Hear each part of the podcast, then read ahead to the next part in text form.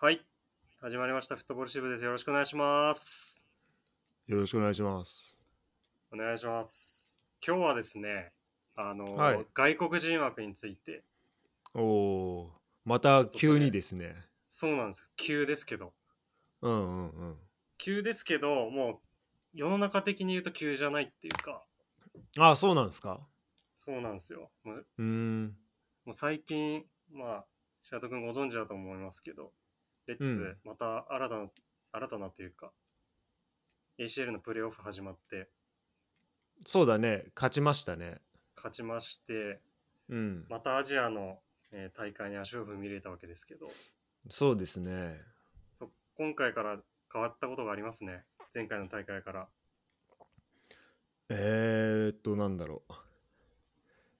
まあ、外国人枠か、そこはさすそがに。うだね他にないもん 他ないか。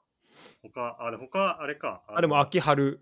そう秋葉ルだわそれもそれでも前回やっちゃったから そうだね。まあ、じゃあ、外国人枠。そう外国人枠が5枠 ,5 枠になったのかな今しうん、今回からうんうんでもうなんかもういろんな国とか見てても外国人枠ないリーグとかそういうのが結構あってうんうんそうした動きがもう正直もうもしかしたらスタンダードになってくるかもしれないっていうなんか流れをまあ、その外国人をどんどん呼んで、ああ、ていうか、そそそうそううの枠どんどん広げていって緩和していくってそいううそうそう方向が。そうだねうんうんうん。それが多分 J リーグでももしかしたら判断を迫られるかもしれないもう J リーグも前3だったもんねそういえばうん、そうだよね。っていうか正直今あの厳密なルールをちゃんと把握してるかと言われるとうんちょっといあの曖昧なとこもあるなんか ACL とかぶっちゃってる部分もあるしうんあのなんかピッチ上にいる人数と登録の人数違ったっけなみたいななんかその、うん保有できる人数は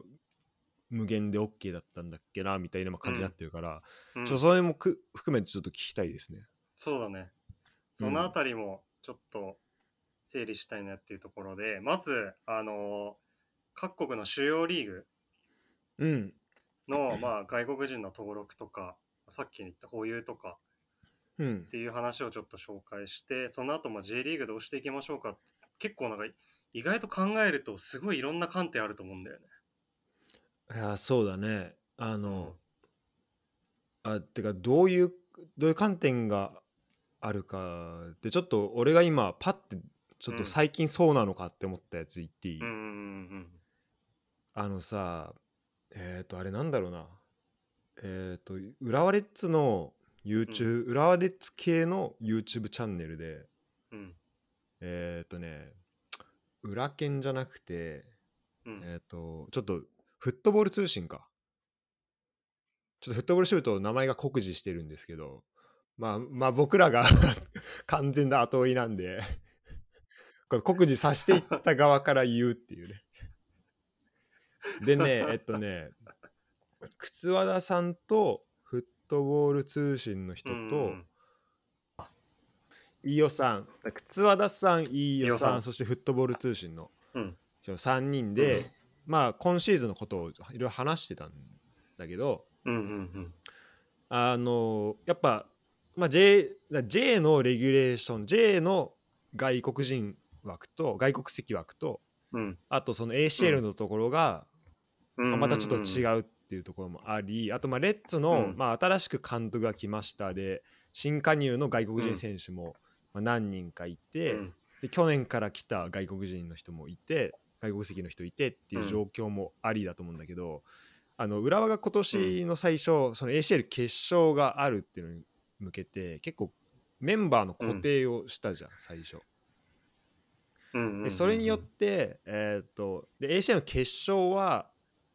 外国籍枠が3人3プラス1だったよね今年はねうんうんうんで、それしか出れないからやっぱ、えー、とショルツうとマリウスと、あと、まあうんフォワードで1人ってなった時にやっぱその、うんうんうんえー、とシャルクと、まあ、レッツだったらオランダ人のシャルクとあとスウェーデンの、えーとほえー、とモーベルモーベグルかクモーベルグがそう、えーとまあ、スタメンにてかメンバーなかなか入れなくてみたいな話があって、でまあ、もちろんその2人のコンディションとかもあるとは思うんだけどでもやっぱそこのなんだろうな、まあ、モチベーション的にもなんかその状況的にも、うんそのやっぱ外国籍うん枠がじゃあ今年5枠あったらまた違ったんだろうなとか、そこってうん思ったり、ちょうてかそういう話をしててその3人が。うんうんで、ああ確かになって思ったのよその時。うん結構こうなんかいろいろあのそういうね、まあ、まず外国籍枠一つもそうだしそのルールのちょっとずれというか、うんうんうんあの日本だけのコンペティションで戦うはないチームもまあ増えてきているしそれヨーロッパ行くとね、余計そうだと思うからちょっとそこのなんだろうなでヨーロッパの方がもうえっ、と例えばプレミアだったら7位ぐらいまではそのあれがあるよねヨーロッパの、えー、とプレミアで7位までに入ったら、えー、とチャンピオンズリーグヨーロッパリーグ、えー、とカンファレンスリーグの、まあ、どれかには出るっていう感じだったと思うから、うんうんそうなるとこうそこのなんだろうなまた異なるレギュレーションで戦うっていうところにも、うんまあ、慣れてるとは思うし、なんかそこでこううんえー、とじゃあプレミアリーグとかヨーロッパのコンペティションそのリーグの大会がどういうルールにしてるのかなっていうのは結構特にあのきうん興味があるところだね、気になる、うんそうだね。本当今年のレッツに関して言うと、まさにその ACL の決勝っていうのがその5月か。うんうんでもうそこ決まってる中で、それにあ新しくあの監督が就任して、そこを照準に合わせてチームを作っていくっていうところで、やっぱり J リーグ5枠あっても、なんかそのチーム固めていかないといけないから、うんそのあたりの影響はすごい出てる、ねうんうんうんあそうそうそやっうぱり。でもでかいよね本当なんかうん単純に外国人選手出れないとかじゃだけじゃなくてこうなんだろうな、ほんとちまあ、まあもちろんそれだけでもチームの編成にはお影響を与えるけどなんかモチベーションとかもうなんだろうね、どうしても変えらんないことじゃんその一個大きなレギュレーションだから、いやそこでうん選手がどう思うかとかあとじゃあそのためにクラブがどういうあの戦略で選手取るべきなのかみたいなのも絶対変わってくると思うし。うんうんううんんじゃあちょそうだじゃね。それをひ含めて、むす確かに今シーズンの裏はめちゃくちゃ難しいチーム編成求められてたけど、うん監督変わっ本て、当だよね。 ACL あって、 外国人枠違くて。しかも ACL もさ、えー、とじゃあ J リーグ基準で言うとさ J リーグの前半と後半でさあのレ,、うんあのレギュレーション違うっていう前半はうんうんうん3人まででそう後そうそう半は5人いうん OK っていうさ、うんそのレギュレーション2つあって、しかも J リーグのこレギュレーションもあってっていうさ、うもんうんうんうんうちょっとおかしくなっちゃうよね、そんなんでやってたらね、そうそうそうそう そう。そうなんだよ。一つのチーム編成じゃ無理なんだよ、うん本当にもう、ねえ何パターンも持ってないとぐらいの。いやだから本当に、まあ、ごめん、ちょっと裏の話になっちゃうけど、やっぱ本当、その中でよくやってるなと思うけどね、今のチームはね。いや、すごいよ。まあそう。そう。で、しかもまあこれでちょっと話盛り上がっちゃうけど、あの、外国人ってそのやっぱり日本人選手と違って、なんだろうね、やっぱ助っ人できてる感覚だから、うんそこでメンバー外すって相当なんか、やっぱモチモチベーションに影響するし、うんなんかチーム内の条例、なんていうの、雰囲気とかにも影響するから、そうだよね。そのあたりが大変だよね。やっぱ普通の日本人選手をメンバー外したり、入れたりするのと影響が違うしね。うんまあ、なんか年俸問題もあるしね、なんか、そのそうそうそうやっぱちょっと高くなるからさ、その分ね。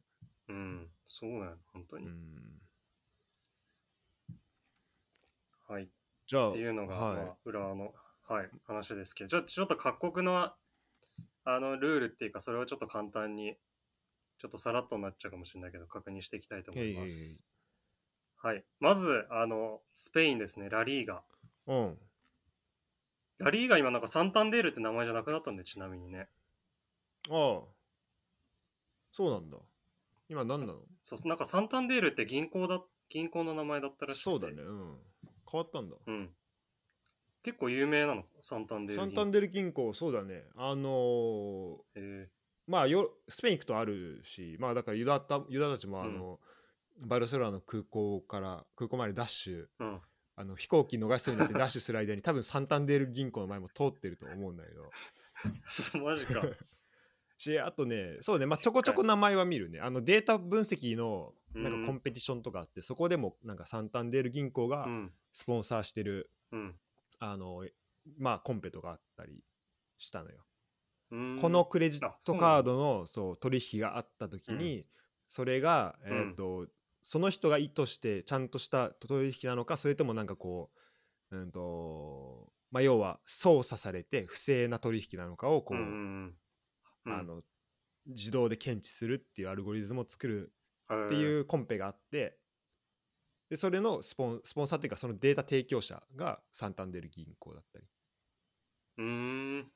ていうので、そうなんまだ。あ、割とまあな結構で結構でかい銀行だと思うからあ、そうなんだ。割と馴染みあるけど、まあ、ユダ君もねうん元、いやで、 いやまあね。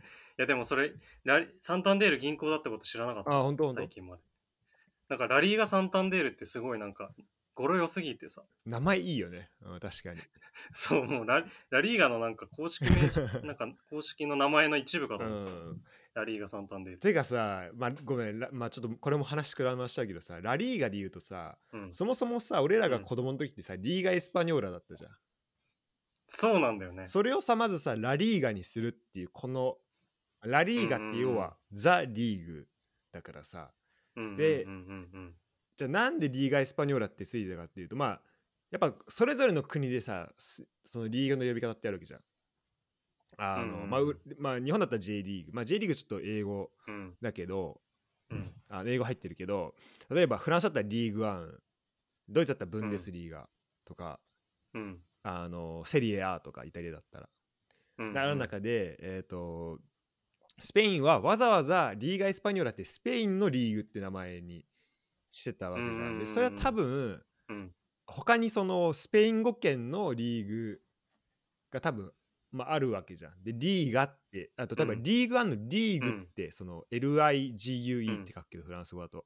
だったら、うんこれフランスのリーグだってわかるしブンデスリーガって聞いたらドイツのリーグだってわかるけど、うんうんラリーガって言われた時にそのどこのリーグか分かんないっていうのがもともとあったと思うね、はいはいはいはいこう完璧に俺のなるほどうんね。完璧に俺のその想像というか予想なんだけどなるほど。ですでそれがなんかえっ、とリーグが成長していってもうもうラ・リーガって言ったらいやこれおもうスペインリーグ以外あるのぐらいの感じまで今なんだろうなうんこの認知的にもなんかその南米とか、あのラテンアメリカ含めた認知がどんどん広がってるっていうことなのかなって思ってる、そのラリーガに関して言うと、なるほど。うんもう確かにラリーガって言われたらもうラリーガ。ラリーガだもんねそうでさリーガうんうんうん MX とか今あるじゃんあのメキシコの、はいはいはいはい。あれも同じリーガだけど、まあ、メキシコで M- MX つけてると思うけど、なその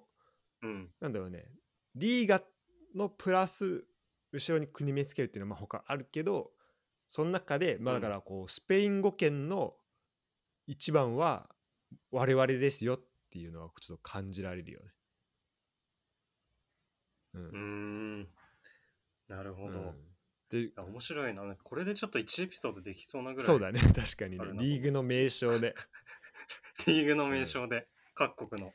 しあとやっぱユダが今言ってくれたそのスポンサーのねつくついてるリーグとかも面白いよね、あのえっ、と J リーグだったら今明治安田生命だし、ちょっともうその前が。が思い出せないぐらい今明治安田生命てかその前って冠ついてなかったっけリーグ名にいや、冠ついてなかったとそ思うう。だよねうん。あとプレミアだったらバークレーだっけはじいゃなはかいっはたいっ。けなんかそれも確かあ、そうだね。そうだよねバークレーズそプレミアリーグかなそれも銀行とかじゃなかっそたっれけも銀行だよね。だって俺、バークレーズのロゴが俺、うんライオンだと思ってたもん、最初。 あの印象強すぎて。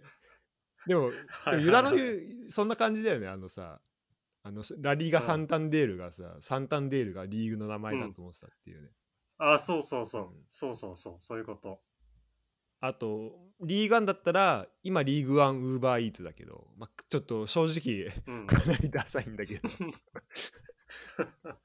ウーバーイーツはちょっとウーバーイーツのイメージ強すぎそる。うそうそう でちょっと前はなんかね、コンフォラマっていうね、あの家具家具の会社うがん名前ついてて、リーグワンコンフォあ、ラそうな。マんだ。それもどうかなってちょっと正直思ってたんだけど。まあでもいろいろ名前がね、こう変わるのは面白いよね。そうだね。うん。はい。で、今、ラリーガは、うん。あれスポンサーが EA スポーツになったんだね。あ、そうなのえ、じゃあ何どうなってんの呼び方。ラリーガ EA スポーツだった気がする。あ、マジでうん。へえ。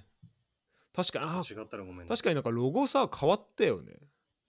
あ、そう、ロゴも変わった。もう斬新な。それ今年から今年から。えー、あのさなんか虹の虹色のこう、うん円のこうやつそうそうそからさう。うん、めっちゃこれなんかどうどう読んでいいかあこれ L が2個重なってんのかラリーがそうそう、すごいシンプルになったやつね。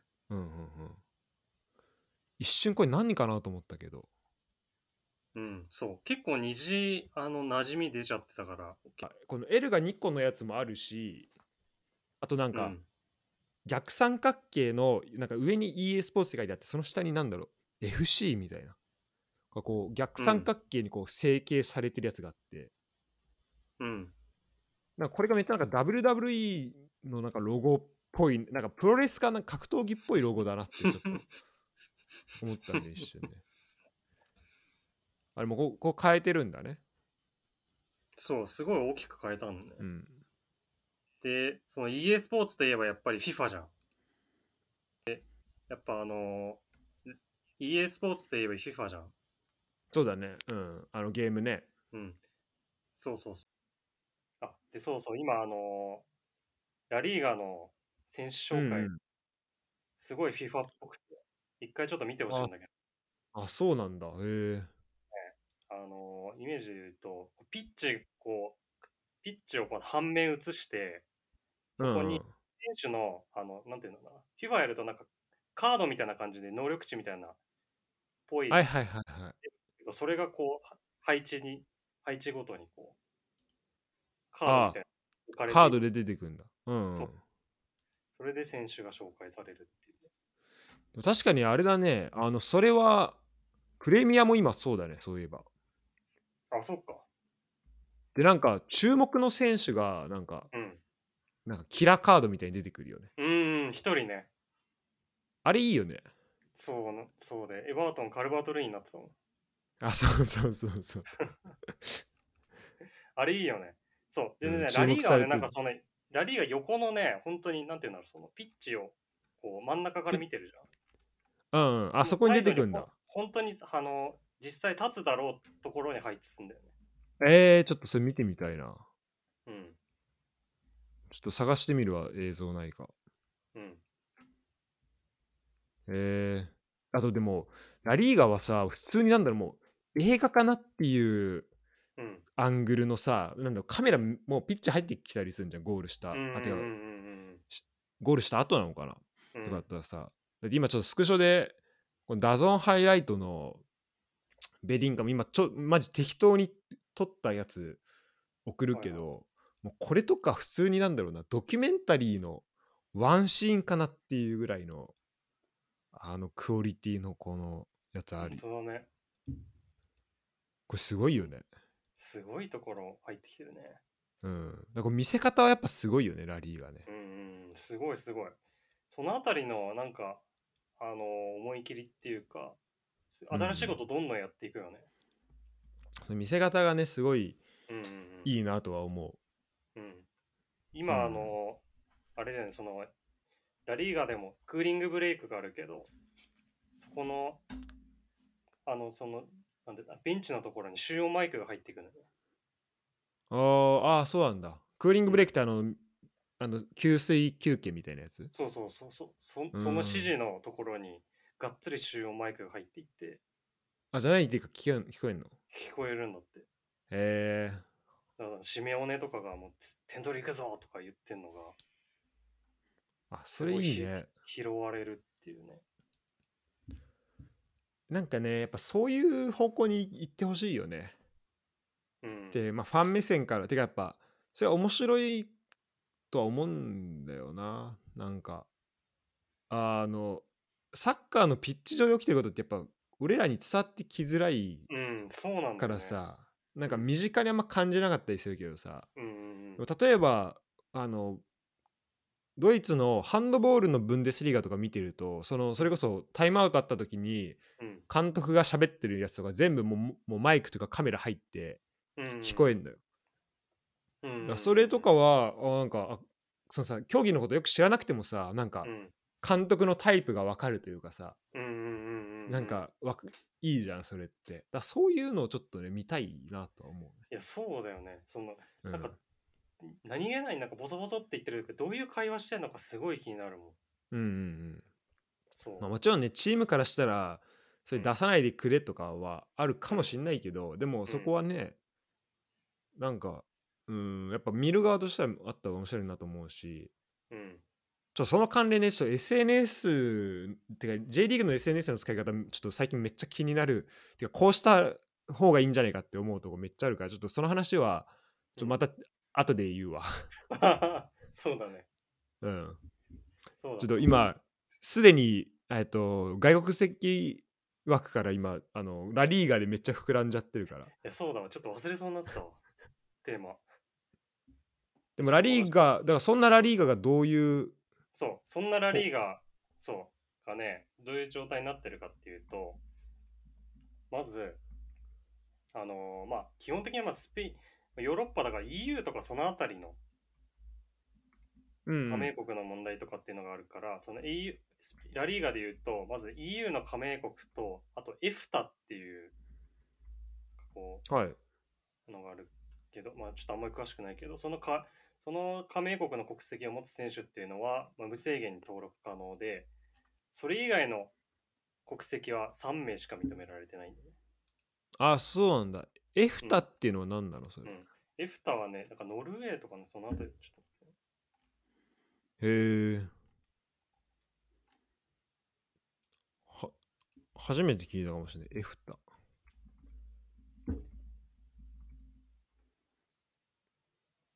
あ、いや、そういうことか。あ、エフタってこのエフタか。そうあいへえつ。アイスランド、ノルウェー、スイス、リフテンシュタイン、欧州自由貿易連合らしいですまあ、要は、まあ、あの、地理的にこのね。うんヨーロッパのところにある国の人っていうことだよね。うん。あのそうだねノルウェーってかそうねスイスとかは EU 入ってないからっていう関連もあんのかなわかんないけど、ううんん、そうだね。うんうんで、それ以外だと3名のみで、で、その今、よくなんか最へー近あれだよね、その久保、久保くんが、あの、レアルに登録できるかできないかとかで、結構話題になってたけど、その、うんうんスペスペインの市民権とかを取れば、その、登録の外の扱いから外されるから、外国人枠が空くっていうところがなるほどねねそうそうそう。で、そのスペインスペインの市民権取るには、まあ、基本的には10年以上住まなきゃいけないとかあるんだけど、他ちょっと特例があったりとかっていうのがあるから、そのレアルでいうと、そうーのんビニシウスとかあのロドリゴとかがそれに当たってるんだけど、だからビニシウスが取れるか取れないかで、あの枠が空かないかみたいなのを最近ちょっとずっとやってたみたいあそうなんだな。だからだから確かにねラリーガで言うと、ま、かなり枠厳しめだね。あヨーロッパの中でそうそうそう。これからちょっと紹介しますけど。えー、あそうなんだあなんか意外だったわなんかでもそうなのかなんか確かにえっ、とレアルとか結構ブラジル人とか南米の選手うん。ウルグアイとか多いイメージだったからなんか、うんうん勝手に割と緩いのかなと思ってたけど確かうにん言われてみると、まあそういうことか市民権とか取ってなんとかうんそうだね枠を増やしてるっていう努力があるんだね。。うんうんうんうん市民権とかすすごい取ってるみたいね。やっぱ基本的に南米の選手は。えーなんか純粋にその外国籍枠でじゃあどういう選手がいたんだろうっていうの気になるねスペインねそうだね。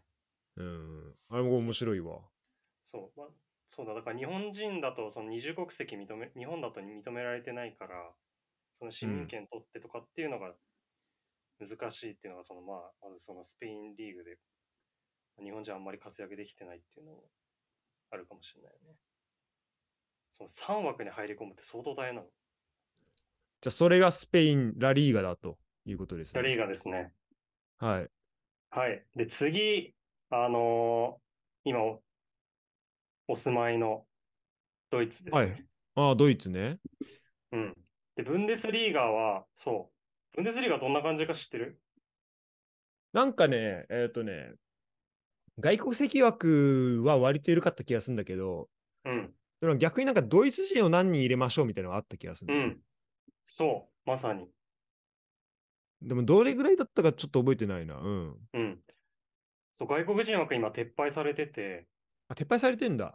そう。で、えっと、2006、6 0607からも撤廃されて、登録上も制限ないんだよ。うーん。でも、それに伴って、そのドイツ人枠っていうのが新たにあって、うんうん。その、まあ、一定数以上のとドイツ人選手と契約しなきゃいけませんよっていうのが、やあらあ、れそれいているねね。うん、なるほどそね、うそうそう。で、まあ、具体的に言うと、各クラブ12人以上のドイツ国籍の選手と契約しなくちゃいけなくて、うーん。で、そのうち8人が、その国内で育成された選手あ、8人。へえ。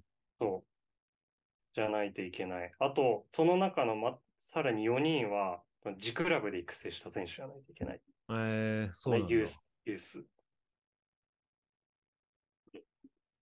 そうなの。だから、なんかここからも出てくるけど、その制限は持たないけど、自国の選手どうやってプロテクトしていきますかとか、うんうんうん数確保していきますかっていうところで、こういう取り決めしてる結構国が見あ見つかあるかなって感じです。まあ、一個手段としてあるね、これはね。そうだね。うんうんうん。はい。じゃあちょっとじゃあ、サクサクいきますと、次、セリエア。セリエア。イタリア。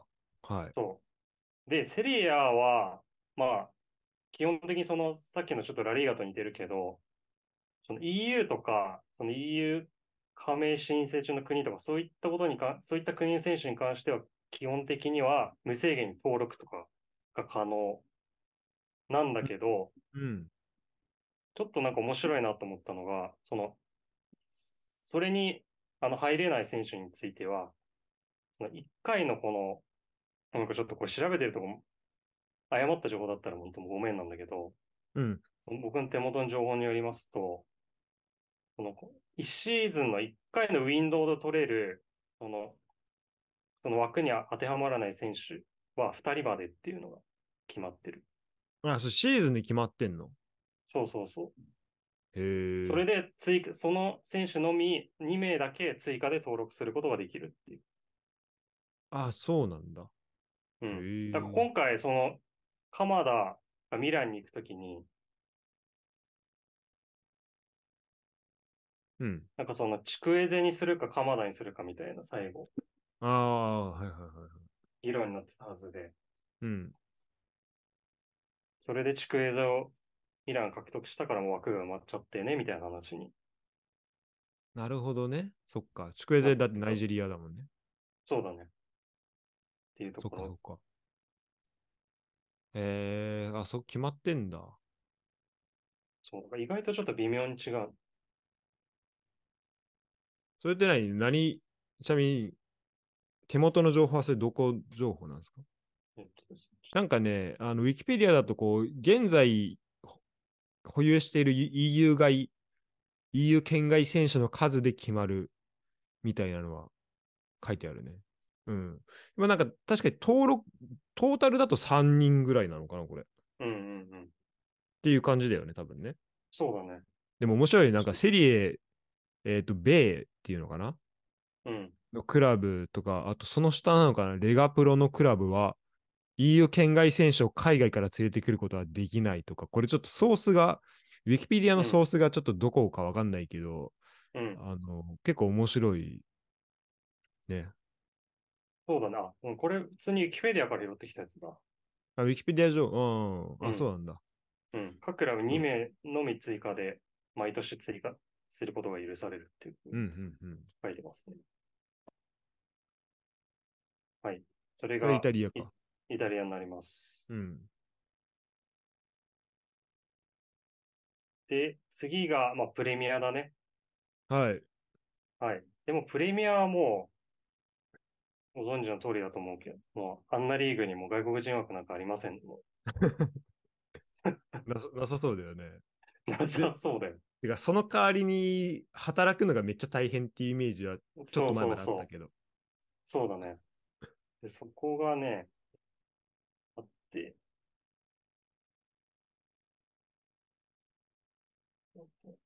なんかさ、ポイント制になったよね、その労そうポイン働ビトザ制にのなやっつがね。そう、ポイント制になってんだよ。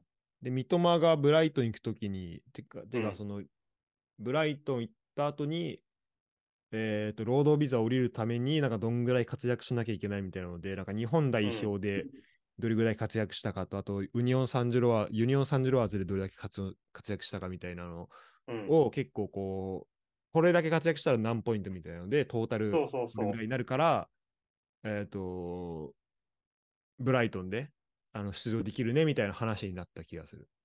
う。うん、そうです、覚そえうてで。ますす。うん。はい。で、それが最近ちょっと、あのーなんか激坂がで記事が前、6月かなうん。に出てて、ちょっとその情報を僕今手元で見てるんですけども、え、へいへい。今回その2 2324シーズンから、そのビザの基準っていうのがちょっと変わって、あ、そうなんだ。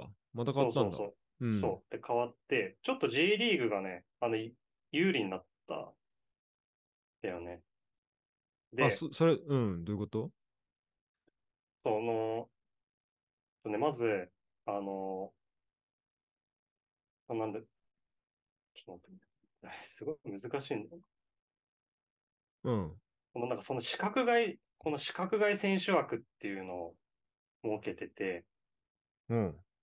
その労働許可証を取得できない選手について、まあ、うん各クラブ最大4選手と契約できるルールっていうのに今回してるのね。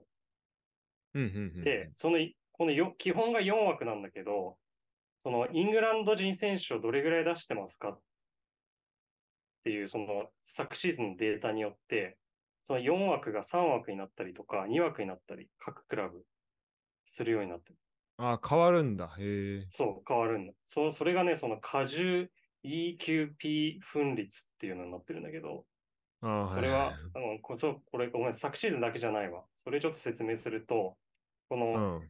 過去3シーズン対象として、それぞれの年のイングランド人選手のえー出場時間の多い、多い4試合と少ない4試合をそれぞれ除いた、あ、はいこのまあ、真ん中の、うん試合うんうんうんそれぞれその、あのー試合を対象として、えーイングランド人選手がどれだけ出てたかっていうのを、こう割合っていうのを示すらしいのね。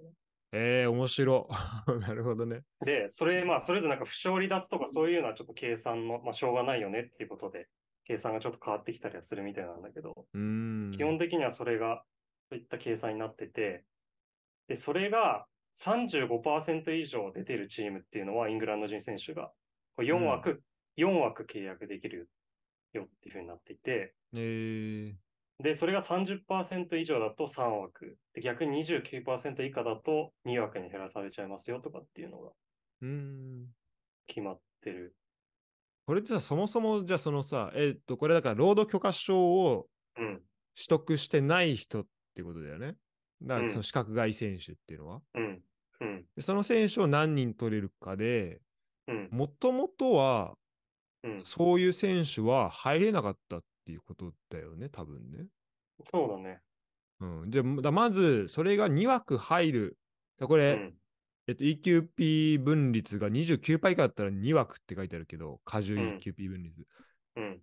でも2枠ですらそもそもちょっと大きいっていう理う解んであってるそのうかそう、な、そうだね。うんそそう、僕はそう読み取りました。っか。だかで、らえっと、そう、ん緩和されてる。なるほどね。で、いえっと、平均取って、うん、えっと、だすえっと4し最も多いやつ、最も少ないやつ4試合ずつ除くと、まあ、うん、プレミアだと38試合あるから、30試合うん、の中で、えっと、えっと、総時間の中でイングランド人の選手が出てた時間数うん、がどれぐらいあるのかっていうことか。うん、うん。 35%以上ってなかなか今のプレミアだとなかなかだなっていう気はそうすだよるねよね。うん、どそこんなチそんなチームあるのかっていうぐらあいるかなってぐらいじゃ。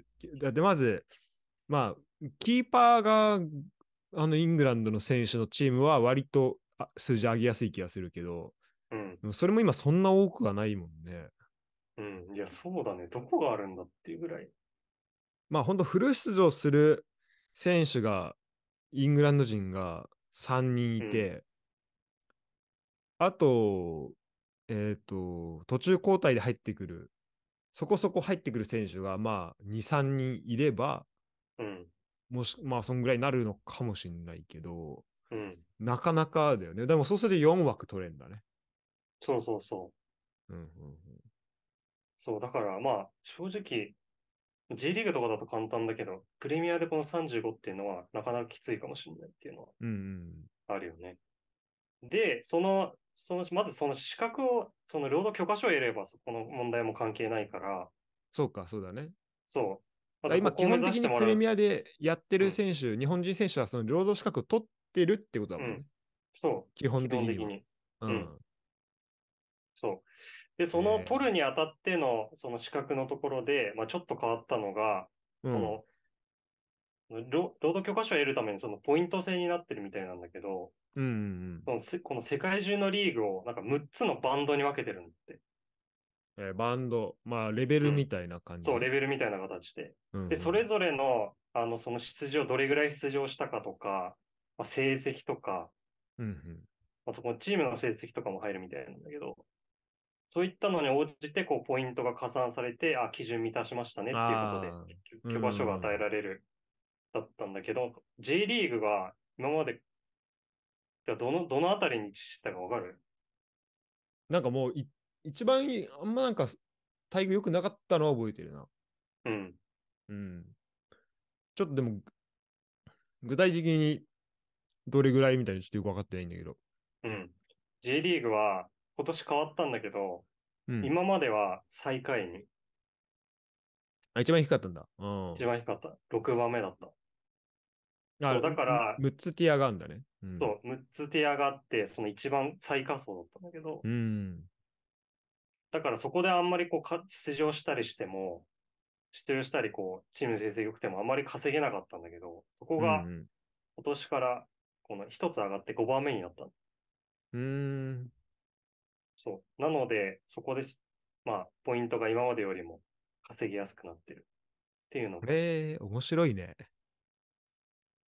今なんかそのポイント表みたいなやつ見てるけどさ、うん、あの、し、どのティティア、どのティアのやつが、あのどのリーグがどのティアに入るかって見てるけど、うん、そのバンド6は、まあ、そのバンド1から5に含まれないところで、まあ、そこに J リーがあったと思うんだけうど、ん、えっとバンド5には J1 のほか、えーポーランド1部、韓うん国1部、イタリア2部とかうん、うん、うん。あそっうだて、ね。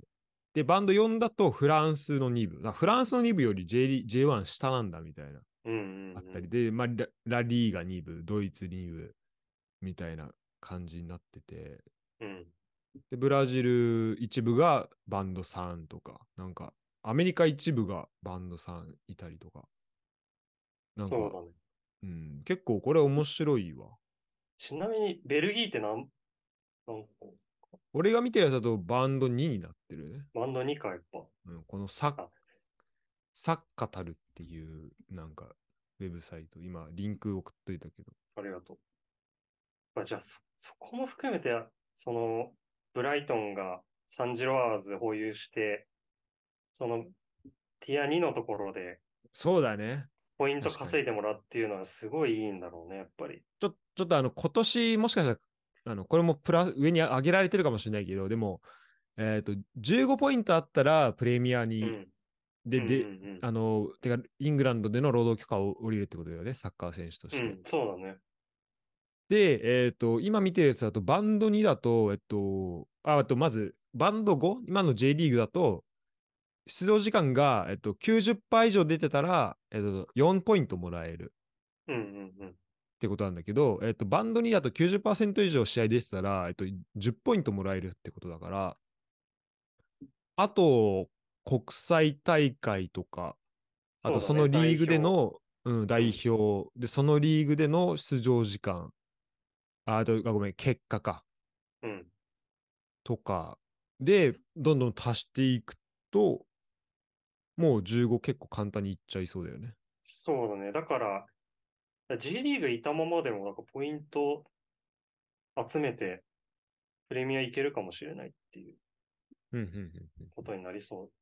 今まで確かにでね、。そうだね。4、四足す、えっ、と、その、代表出てみたいなことそう、かな代表でで、であとこの大陸だから、大陸選手権みたいな、その ECL とかも多少加算されるはずだから、うんうんうん。それでいける気がする。あとなんかすみません、FIFA ランクのやつ、ちょっとみあるんだけどさ、うん。あの、FIFA ランクに応じて変わるみたいな。はいはい。これちょっと、そのさっき言ってるサイトからだからちょっとわかんないけど、どんだけ正しいか。で、今、日本は FIFA ランク20位っぽいんだよね。うん。で、FIFA ランク20位だと、えっ、と、なんかこれも1位から10位、11位から20位、で20だ10位ずつ、で、31位から50位、で、50位以下ってなってるっぽいんだけど、うん。えっ、と、その中で、えっ、と、その代表で多分、えっ、と、出場した時間、出場してる割合に応じてポイントが、あの、付与されるっぽいんだよね。うんうん。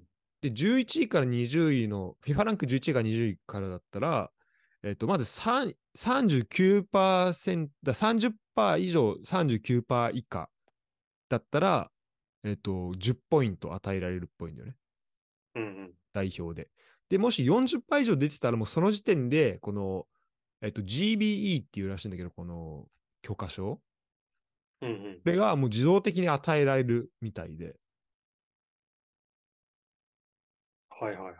なんかこれは、これだから代表に入る、まあ、それが入れたら、まあすでにそういうリーグで戦えるってことでもうあるかもしれないけど、うん。でもなんかこれは面白いなと思って、でこれ50位まで、FIFA ランク50位までのチームだったらこれ仕組み、あのオートパスの仕組みあるから、で70%以上でしたら、あのオートパスできるっぽいんだよね。はいはいはい。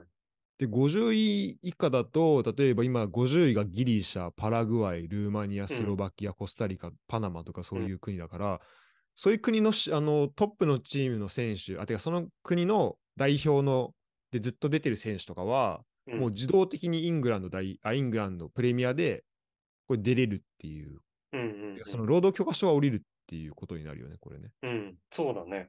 うん。これ面白いね、このルールそうだね。。だからうん、なんか今は、あの、ルール緩和されてあんまり言われなくなったけど、少し前は、そのプレミア日本人行くってなるときに、その代表でどれぐらい出てるかとか、そういうのがすごい記事になってたもんね。うーやっん、ぱりまあ、そ、そ、そうなんだ。うん。そのウェイトが多分今までよりも、リーグとかよりも高かったんだろうね。その、細かく稼ぐとかいうよりも。こんだけちゃんとポイント化してくれるとありがたいね。見る側も、いや、やそるうだ側ねも。多分ね。うん。うん。なんかすごいきっちり決めてる。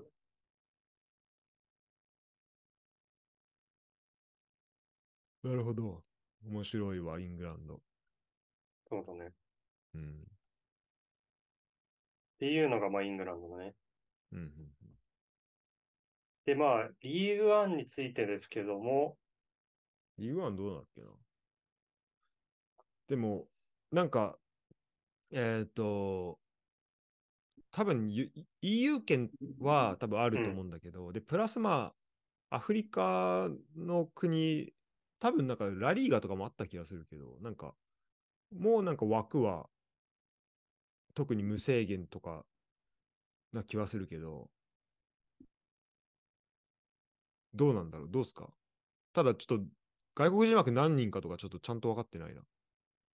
うん、でも今だったらね、あのースタッドランスに中村敬斗と伊東純也いたりするわけで、うん、そうなると、まあそこで2人使ってるわけだから、その2人がかなり特別なのか、ちょっとどうなのかちょっと分かんないけど、ラリーが、あれ、あ、リーグワンどうすかそうだ、リーグワンは、あの、EU 圏外の選手の登録は基本的にチーム3名まで、あ、きあ県外が3名。ううんん、そうなんだ計3名まで。だね。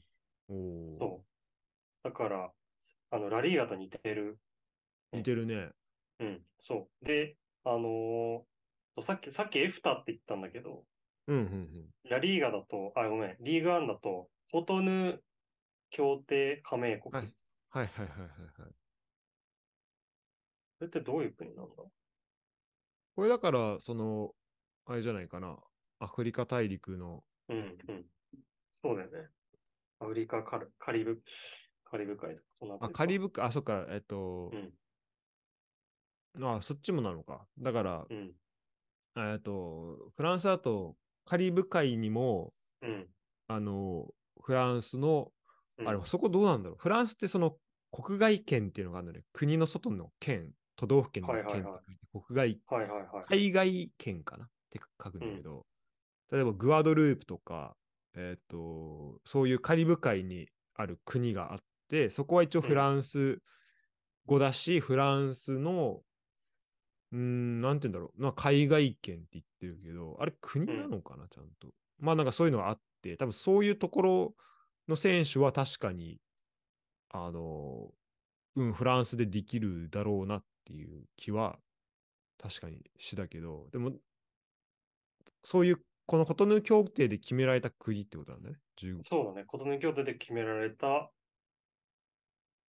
えー国はその、県外にはならないっていうところだね。え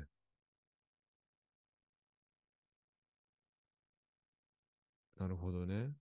そう、だからそうするとかなりもう貴重な枠を日本人選手いただいてるってことも。そういうことだね。うん、すごいわ。そあ、こに、 ACP なんだ。はいはいはい。なるほどねそ。こに日本人2人とか、うんうん本当にすごい。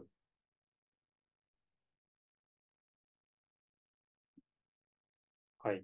で、あとね、あと、あの、残り少ないですけれども、はいはまいあ。そうだね、し主要リーガーはちょっとまあ、こんなところなんですけど、日本人がめちゃくちゃ多い、ベルギああ、ベルギーどうなの確かに。ー。で、ベルギーはもうゆるゆるで、うん。もちろなんんか外国ゆるゆるのイ人メージある枠、わそう、そう、 もう外国人枠なくて、うん。で、あのーその外ないんだベルギー国、そう、ベルギー国内で育成された選手を、あの、6人登録しないといけないっていう公式戦であー各、えーあ、でもそれも結構、あ、それ何、えっ、と、各試合で各試合で。ああ、なるほどね。あじゃあ、それはうんまあまあ、あれだね。その契約してなきゃいけないよりは、ちょっと厳しい。まあ、6人だそけうだどね厳しめではあるね。うん、そう。まあ、うんだから、ベルギー人とかっていうことではなくて、ベルギー国内で育成された選手だから、ああ、そうん。うん。そのあでたもり、ね、まあそうだよね。てか、やっぱ、ベルギー、その国としてそんな、まあ、大きいわけじゃないというか、まあ、サッカー市場もそうだし、うん、あと、まあ、リーグとしても、その育成リーグ的な位置づけがすごいから、やっぱ、毎年うん選手めっちゃ変わるとかもあるしさ。うんうんうん、例えば行くと、あのー思うけど、マジ国際的だなって思う。その、ああ、そうなんだ。まず言語が、やっぱドイツとかフランス住んでると、やっぱドイツ語、フランス語じゃはいはいはい。ん。やっぱベルギーって言ったら、もう標識、ドイツ語、フランス語、ベルギー語だったっけな、とオランダ語んうん、かな、なんか、その辺がめっちゃ混じってて、うん、あの、まず標識見ただけで、あ、なんか、ベルギー来たなってなるし、うん、まあ、その外国人に対するこう受け入れ体制も、こうなんうかん、もっと寛容さが、を感じるね。うーん、なうん。そるのほ、ど。うん、同じ国の中で複数の言語喋られてるっていうのは、こんなに、あ、こういうことなのかってちょっと言って思った、ベルギーは。ううーん。ん、なるほど。じゃあ、そのあたりがやっぱり、つながってんのかなさっきのゆるゆるっていうのにも。うん、なんか追い、まあ、そういういろんな要素があると思うけど、なんかうんうんうん追いあ追い風にはなってると思うね。うーそこん、の、うん。なるほど。なんか緩いんだね、そこはね。うん。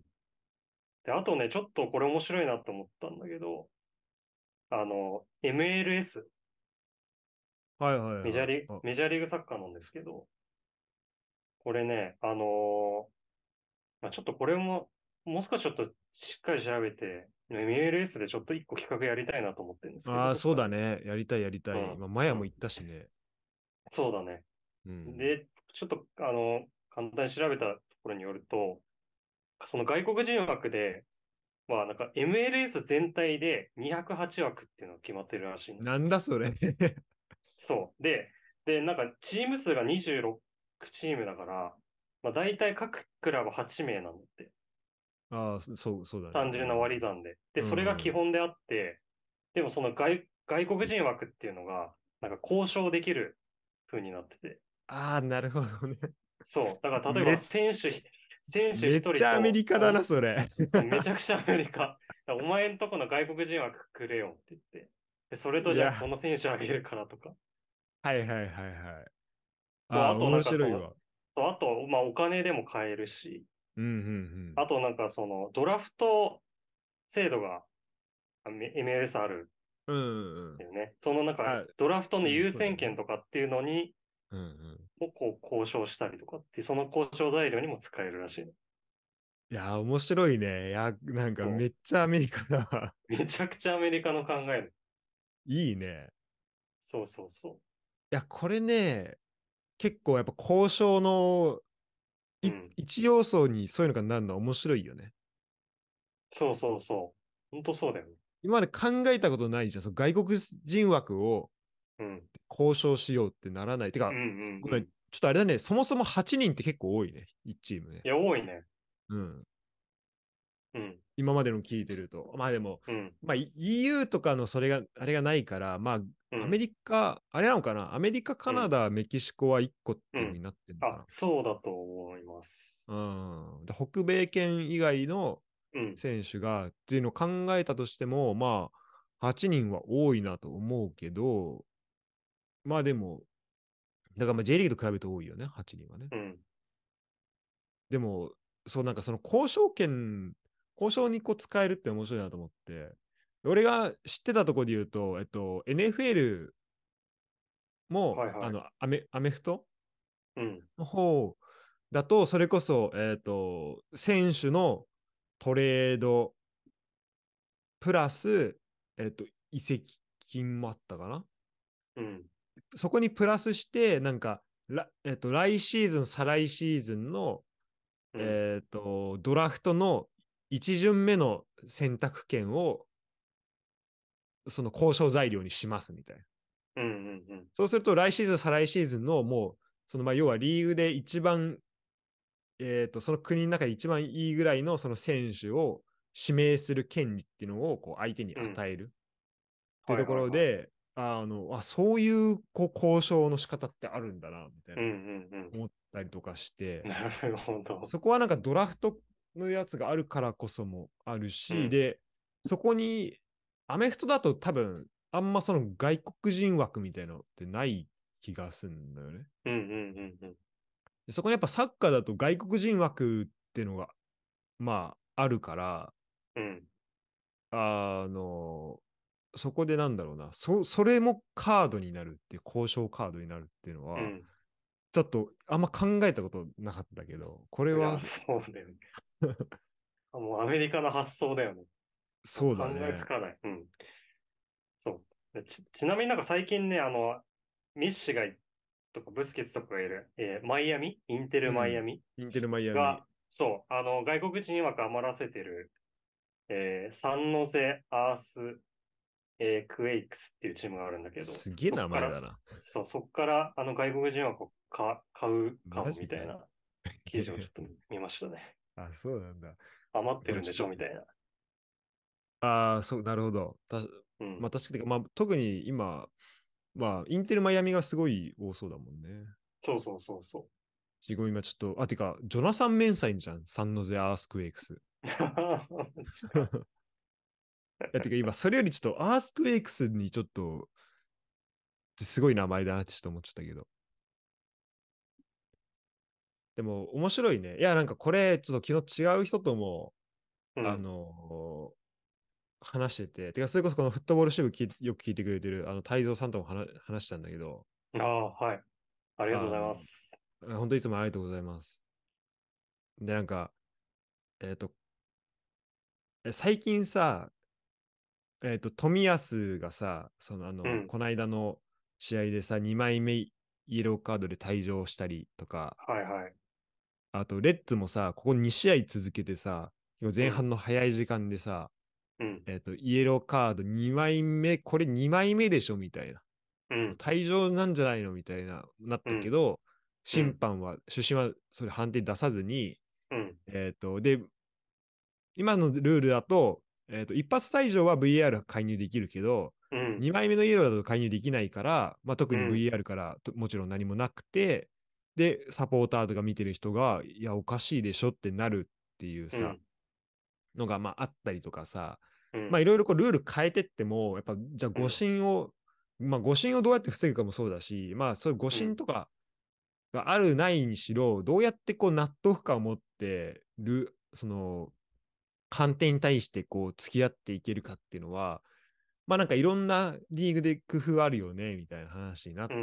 う時に、ん。うん。うん。うん。あの、太蔵さんそのアメフトやってたから、なんかアうメんフトだと、アメフトだとどうだか知ってるその審判定に対して、うん。講義がをしたいときって、えー、なんか、あれチャレンジみたいなこあ、そうそう、チャレンジすとあるのそうよ。なんだ。でチャレジンジすると、それが、それでまあチェックしてもらって、判定が覆ったら、うん。まあその、まあ、てか、かんまあそれ、ま、最初の判定間違ってたらその判定覆るんだけど、うん。うん。でもちろんチャレンジってことはさ、リスク、まあ、リターンとリスクがあるわけじゃん。うん。うん。うん。じゃあその場合のさ、チャレンジすることのリスクって何だと思う何を代償にするのかっていう。ああ、それ、なんかあれかな、野球とかだと、もう使えなくなるんじゃなかったっけあ、そう、チャレンジ権みたいな。そうん、あ、そうそう、そういうのもある。だそれは、あれだよね、もう追加でさ、う。うん。多分テニスもそうだったと思うんだけど、うん。えっと、そのルールで、えっと、もうプ、なんだろう、その、もともと、そういうチャレンジ権みたいなのなかったとこに、チャレンジ権っていうのを与えてあげて、うん。それをいくつまでっていう。うん。うん。感じじゃんうん。でもね、あのね、アメフトは、もともと、多分まあ、もともとあったルールなのか、それも追加で加えてるか分かんないけど、うん。そのね、野球で、あ、野球じゃない、アメフトで認められてる権利をこう代償にするのよ。はいはい。それが、ちえー、うん。ょっとアメフトもしルール、あんま詳しうくなかったら、あんま分かんないかもしれないけど、かうんうん。バスケも、うんえっと、バスケにチャレンジ権があるかちょっと分かんないけど、うん。バスケも、この、その代償になる、この権利は、ある、存在する。その、えこれをかけますっていう、ー、えー、なんだろう。こわかれんない。をかけてチャレンジ。ジしますっていう。一人いなくなると かそれはだいぶ厳しいね。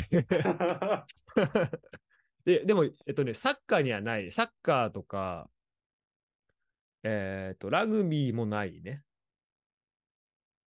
サッカー、ラグビーはどっちかというともうさ、審判が、なんかそううんチャレンジとか関係なく見るっていううん感じ。うん。えー、なんだろう。わかんない。で、アメフトはね、えーっとね、うんタイムアウトっていう権利があるんだよね。ああ、はで、いはえい。とそれすると、まず、えーっと、まあ、これ、アメフト見てると結構地味にめっちゃ大事だなって思うけど、相手が、例えば勝ってて最後時間潰したい時とか、その、うんうんうん。時間潰せんだけど、その時計を止めることもできるし、うんうんうん。あとまあ、そのタイムアウトして、多分1分とかな何十秒とか時間もらって、うんその間に作戦会議とかできるんだけど、うん。これをチャレンジ失敗すると、そのタイムアウトの権利を1個、あの、犠牲にすることになるわけよ。なるほど。だから、むやみやたらにチャレンジできない。っていうなるね。ほどね。うん、で、チャレンジするんだったら、それなりに、だからさ、サッカーだとさ、まあ、ちょっとあんま悪く言い言うつもりないけどさ、うん。あの、しまあ、これ別にチャレンジと比べられるほど、そんな重くや、なんだろう、重く捉えられる必要もないけど、うん。でも、えっと、例えばさ、スローイン、あ、なんだ、こう、ピッチ、ボールが出た時とかにさ、みんなこうやって手挙げてさ、マイボーみたいな、うんうん言うっんたりとかさ、あと、結構今、今年割と厳しくなったけど、うん審判、あと、監督とか選手もさ、結構カジュアルにさ、うん。でも結構すぐさ、審判にさ、文句言ったりとかさ、うん。アピーールとかしたりするわけじゃん。ル。うんうんうん。で、まあもちろんそれは正式にチャレンジしますっていうのよりは、ちょっとその駆け引きに近いとかあるけど、でもそういうなんだろうな、その審判に対して本当に判定変えてくれよっていうのは言いづらくなってる。てかいいあの、うんそこのバランスを取ろうとしてると思う、ゲーム的な感じで。っていうのがあったのね、もともと。そのはいはいはいはい。えー、面白いね。で、じゃあサッカーだとこれって何になんだろうねみたいな話をしたときに、じゃあこれ交代枠ってそれなるんじゃないみ たいな話をしてああ、 なるほどね。その VAR これ、えっと、チャレンジしたら絶対うんチェックしてもらえるけど、うん。でももし失敗したら交代枠1個なくなりますっていうふうになったときに、はいはいはい。割とでかいよね、交代枠1個。そうだねなくなるかどうかって。うん。で、そ、そこは、で今、まあ、5枠なったのもうんあ。るし、なんかそこもしそこできたら結構面白いんじゃないかな、みたいな話は昨日してて。ああ、面白いね。それあれだよね、成功、成功したらじゃあそれのペナルティがなしでっていうことあ、そううそうそうそうチャレンそこでもサッカー難しいなと思うのがさ、なんかあの、例えば野球とかだったらさ、もう見ればさ、もう誰が見ても、こっちが間違ってたってわかるけど、うんうん。サッカーさ、もう見てもさ、そうなんだよねも。反そう、解釈の余地が入っちゃうからさ、そこが、なんかそうなのよ。難しそう。でえっとね、アメフトの場合は、うん。まあ、まず最初に審判が判定します。うんうんで、おかしいでしょってチャレンジします。で、その時に、例えば、えっ、と、よくあるのは、たえっ、と、アメフトだとタッチダウン、その、最後、うんまあ、ゴールだよね。うそんのボールを相手のこのエリアに入れますで、確かボールがちょっとでもかかってたら、タッチダウンなんだけど、うん本当に人がさ、密集するとさ、カメラがいどっから、どのアングルからでもそのボール見えてないみたいなことあるわうけんよ。うんで、そうなったら、えっとね、もう最初のその審、だから、最初の審判の判定があって、それを覆す明確な証拠が出なかった場合は、うん。その最初の審判の判定を尊重しますっていう、ああ、そうなんだ。そうそう、ルールになってたりうーんするんだよね。だから、はいはいはいまあ、最終的には、えーっと、やっぱ主審の判う断、んでそういう意味だと、まあ、主審にもその存在意義が与えられるし、うんっうんうん、そうだね。ていうところは、うん、あるかなとは思う。けど、だこれもだから、う競技によって違ったりするし、うん、結構面白いなって思うね。そうだね。交代枠は確かに。うんまあ、あの、5枚になったからやりやすくもあるしね。だから3枚のうちも 1, 一枚っていうともう、さすが にもうめちゃめちゃでかい。ヘロヘロになっちゃうけど、5枚だったらなんか、程よいペナルティー感の。そう。でもてか、そしたらさ、もしうんペナルティーまで加味するんだったら、じゃあ7枚にしてもいいかもしれないし、その7枚で、えっと、シーズン、なんか、いあの、なんだろうね、このチームと対戦するときは、1枚売ってもいいかもしれないし、うん、うん、その、えっと、メジャーリーグサッカーみたいに、うん、シーズンで、例えば、えっと、7か、まあ、じゃあ今5枚でいいけど、5×34 試合、まあ、来シーズンから38試合か、だったら、えっと、190枚、交代枠があって、そのうち30枚売りますみたいな。うん やりそうだな。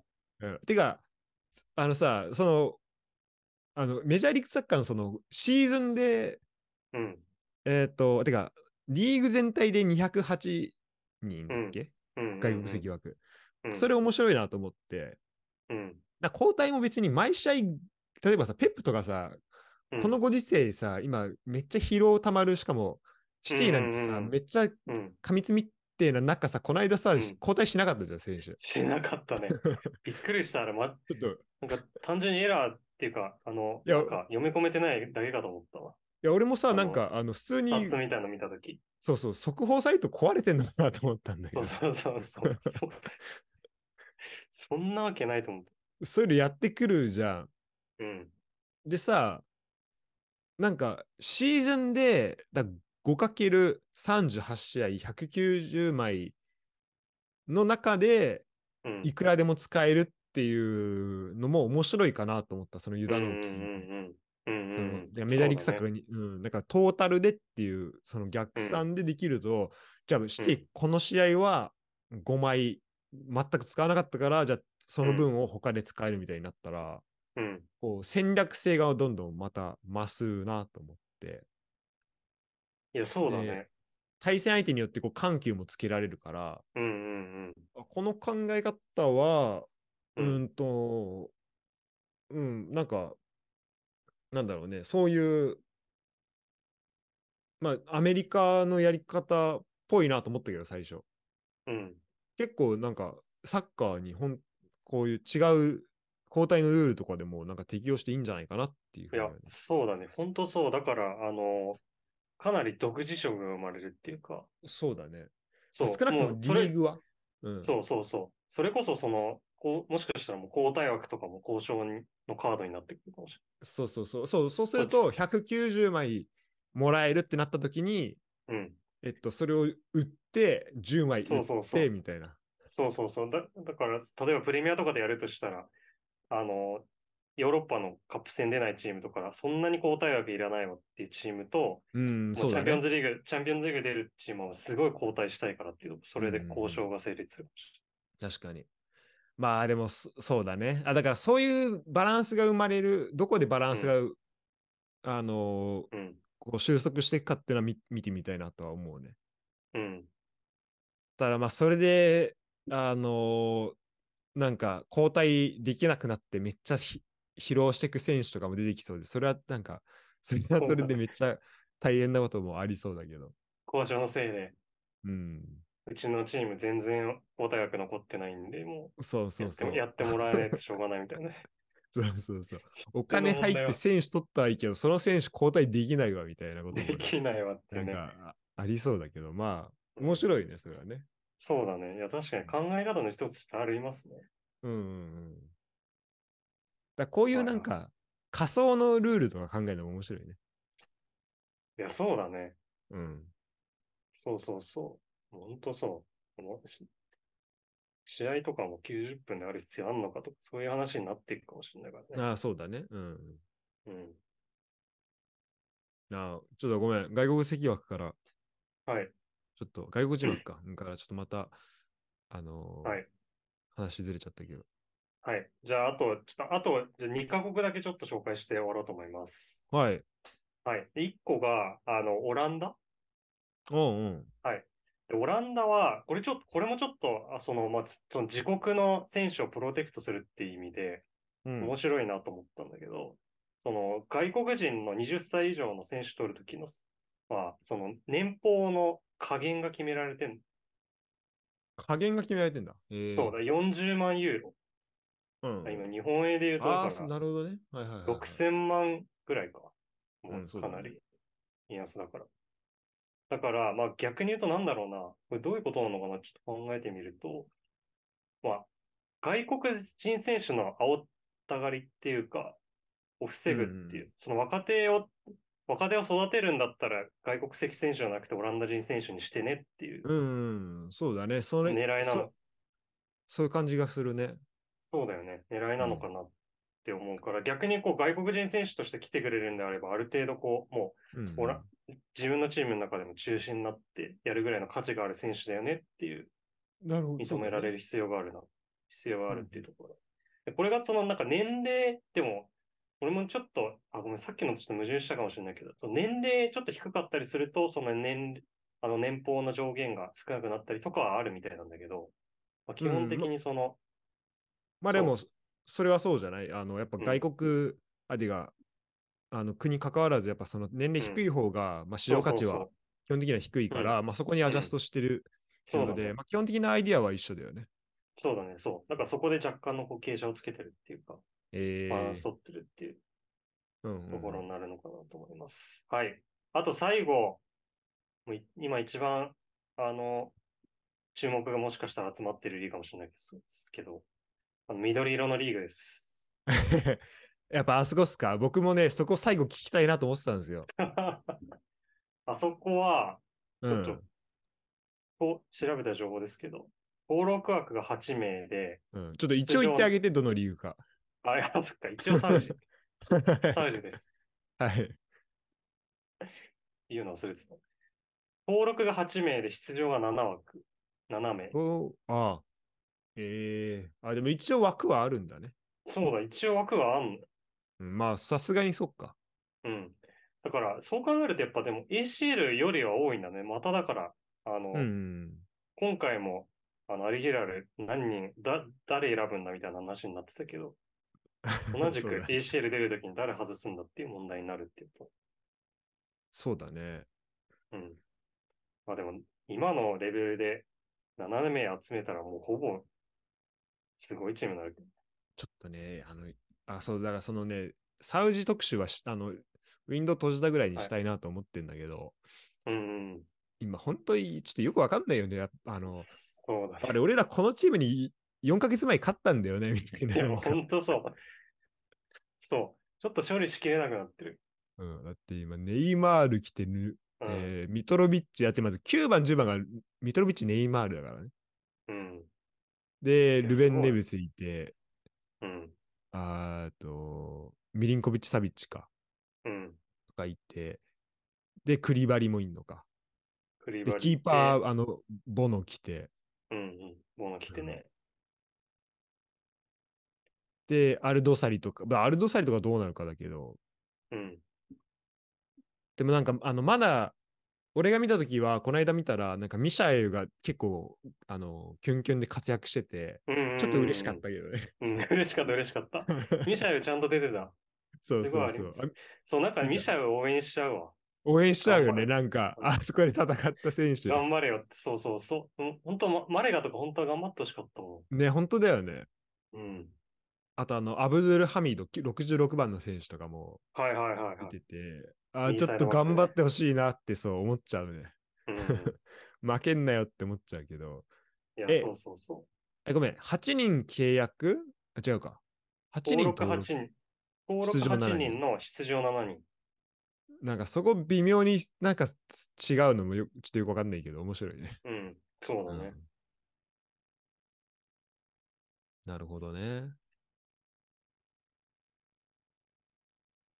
まあ、これはどうなんだろうね。でも、俺が見に行った時は、うんと、ACL 決勝の前日がアルナスルとの試合だったうんうんうん。を見に行ったんだけど、まあ、ナスルには、えっ、と、ロナウドいて、タリスカいて、あと、誰いたかな。うんまあなんか、まあ、有名な選ス手タ。あ、グスタボもそうか。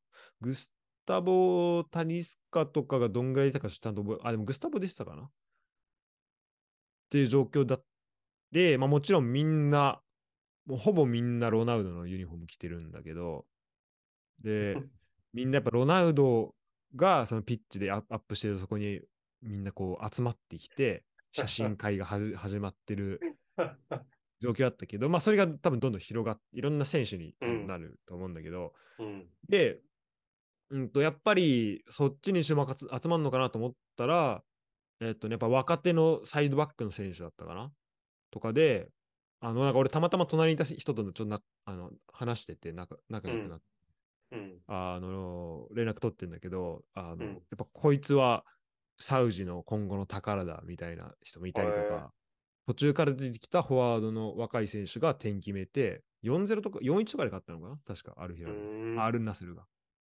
4-0とか4、うん結構大差で勝ったんだけど、そういう選手も、あ、この選手、ちょっと今後注目していきたいみたいなのもあるから、多分やっうぱんサウジはサウジで、まあ人気を上げるためにまあ選手取ってる部分もあると思うけど、うん。もちろんビジネス的な部分もあると思うけど、ややっぱこう自国から、まあ今日本で言ったら三笘とか、うん。うん。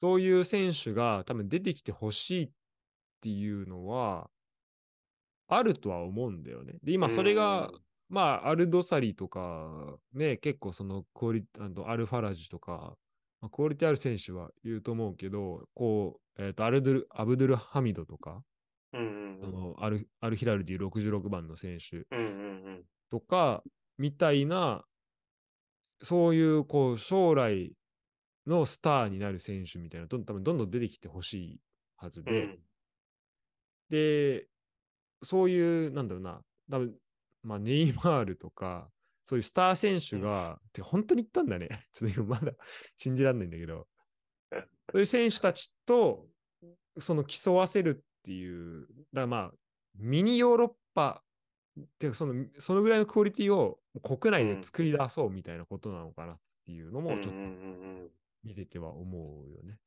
そうだね。まあ、そ、うんそこにもしもうね、スタメン争いで勝てようもんならもう、すごいことだ。まできるとあ、かそこで勝つのは多分、ちょっうとんむずいよね。 てかもうむずい勝ったら、勝勝っちゃうようだともういないか、いなくなるだろうね、そ の負けた選手はね。そうだね。でも、そ、そん、そんなことされてるようじゃ困る。うん。で、まあ対戦相手とかは少なくとも戦うことになるわけで、うんうんうん。で今回結構その、まあ、政府から支援を受けてるクラブとそうじゃないクラブってどれぐらい差ができるかっていうところもちょっとうん。注目だし、その対戦相手のチームとかの選手が結構、そいつら、そのネイマールとか相手に活躍して、なんか名を上げていくことにもなるかもしれないし、うん。それこそね、あの、アルナアルナスルってやってた相手、ああとアルラエドかなアルライードっていうチームは、あの、まあ、その試合4-0で負けて、で、こ 今シーズンも3連敗スタートで、唯一の全全敗スタートで結構厳しそうではあるんだけど、うん。うん、でもなんかそういうチームちょっと逆に頑張ってほしいなとか、ちょっとうん。思ったりはするね。そのチームはあんま補強してないチームなの。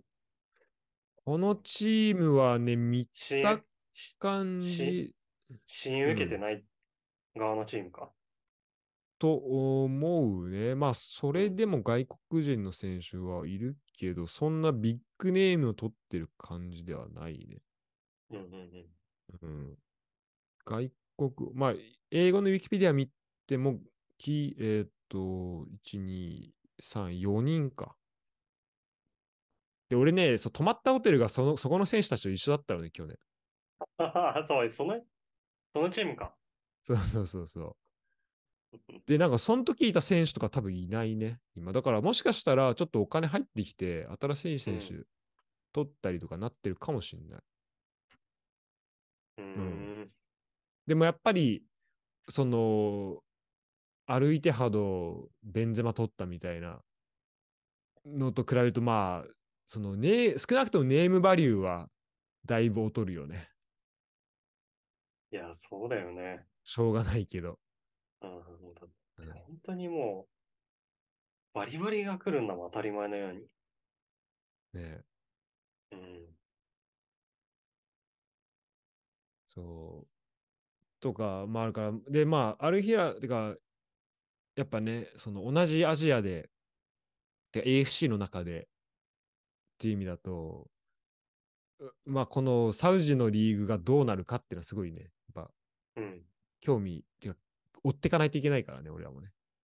いや、そうだね。戦ってるだけにも親近感もあるし、そうだね。 ECL でんもう一回戦うでもなんか可能さ、性もある。あうのん、さ、ウェファに入れてくれみたいななんあかあ、ニュー見スた。なあかった。あと、あとチャンピオンズリーグ出たいみたいな。ね、でも本当このままやんだったらそっち、そっち行っていいと思うよ。そうだね。そう、ほんとそう。もうだってマスターリーグなんだもん。そっちっていいけど、まあでもやっぱ ACL の決勝のうん、やつはちょっと盛り上がりは欠け、欠けるというか、なんか俺ら的なこうラスボスと戦う感じはあったからね、う今んうまでね。んうん。そうううこはちょっと、寂しさはあるけどね。うん。でそもう、でも、いや、でもそそれんだ、け金かけるんだったらさ、うん。ちょっとだって一個だけ違うんだもん、予算の規模が、リーグが。う。うんん。いや、本当に。いや、そのアルヒラルの選手がでも、再スター来て全然ガチガチになってるとこ見れたり、もう嬉しいけど。うん、いや、本当だね。いや、本当よ。だからそういう、だってもういわばジャパンツアーみたいなさ、そんな感じじゃん。うんうんそのメンツ的にはさ。うん。うんうんうん。それを、ああ、再ストで、まあだから、まあちょっと、うーん、そうなるとね、まあちょっといろいろ考えるところはあるね。その決勝の雰囲気をどれだけ出せるのかみたいな、まあまたあるけど、まあちょっとそこはまた別問題なんで、ちょっと、また別で話していきたいなと思いますけど。そうだね。ちょっとサウジはちょっと別でやりましょうんうん。でもじゃあ、外国人枠う。はい。のところでは、えっと、じゃあ ACL、AFC チャンピオンズリーグと、うん。そこで、えっと、国内リーグで差ができるっていうのは、相変わらずありそうということですね。そうだね。でまあ、一応ちょっと J リーグも簡単に触れとくと、あ、そう、ちょっとそこも聞きたかった。そう。で、J リーグはね、ちょっと調べて、知らなかったんだけど、登録自体は 外国人何人でもいいんだよね、今。うん。そあのーここ数年だよね。なんか、神戸そうそがうそう結構選手取るようになってから、そこに合わせうんうんたのかなっていうイメージうは。んうんうん。そう。うんで、出場が、えー J1 が最大5人。で、J2、J2、J3 が最大4人っうんうんうん。ていう風になっていて、あと、あの、だけどこの J リーグの提携国っていうのがあって、まあ、例えばタイとかベトナムとか、あと、うんカタールも入ってるんだね。うんその提携国になってると、その外国人枠には含まれないっていううんう。んうんちょっと前だとあのアジア枠ってのがあったけど、うん、うん。それとはたまあ確かあれだよねもう対象してる国がまず違うよねうん、違うね。そういうえっとどちらかというと東南アジアとかあとカタールとかも入ってるのか、そっちのそうだね国で、うん。でアジア枠は1枠だったけど、えっとそこの選手は何人でも取れるっていううん。ことだよねそうだね。今までだったら、そのアジア枠を韓国とかオーストラリアとかうんうんうん使ってっていうのがあの結構主流だったけど、それもなくなって、もう一般の外国人枠と同じ扱いになってるっていううんだからまあヨーロッパにおけるそのえっ、とさっきなんだっけエフタとか、うん、レフターとか。うん、そう、その、そういう、あとなんだっけ、うん。まあ、だから EU 圏内とか、あと、その、コえトーヌ協定とかね。コトヌ協コトヌ協定の国の、その、無制限にっていうのと、まあ、イメージ近いね。そうだね。うん定型国。うんうんまあ、それちょっと同じようなイメージかなっていうですねまあ、なんか、個人的に、その、韓国とか中国も、まあ、別にいいんじゃないかなって思うけどな。ああ、そそうう、なんだ定型国に入れて。定型国入れて、うん。どうなんだろうね。そうだね。そこもそうそうだからちょっと、そう、だからちょっとそのあたりをね、ちょっとかん最後話したいなと思うんですそうだよね。確かにそうじゃん、けそど、ううんじゃん。 J リーグを今後どうしていくかっていうところで。うんうんそう、でも、け個人的に思うのは、今回その5枠に増え増えたじゃん、三4年、4、5年前ぐらいか。うん。そうだよそね。れぐらい。うん。うんで、3から5に増えるって最初聞いたときは、ものすごい変わるなと思ったんだけど、そう今までさ、もう貴重な3枠をさ、どこに当てるかっていうのがさ、うんうん。すごい重要だってさ、やっぱりブラジル人とか、うんうんでそれ5になったら相当なんか変わるし、日本人あんま大丈夫かなみたいな。ポジションもかなりこ、あのなんか限られたポジションの選手増えるのかなと思ったんだけど、うん意外と今見てたら5枠フルで使ってるチームって、なんかそんなないかなって。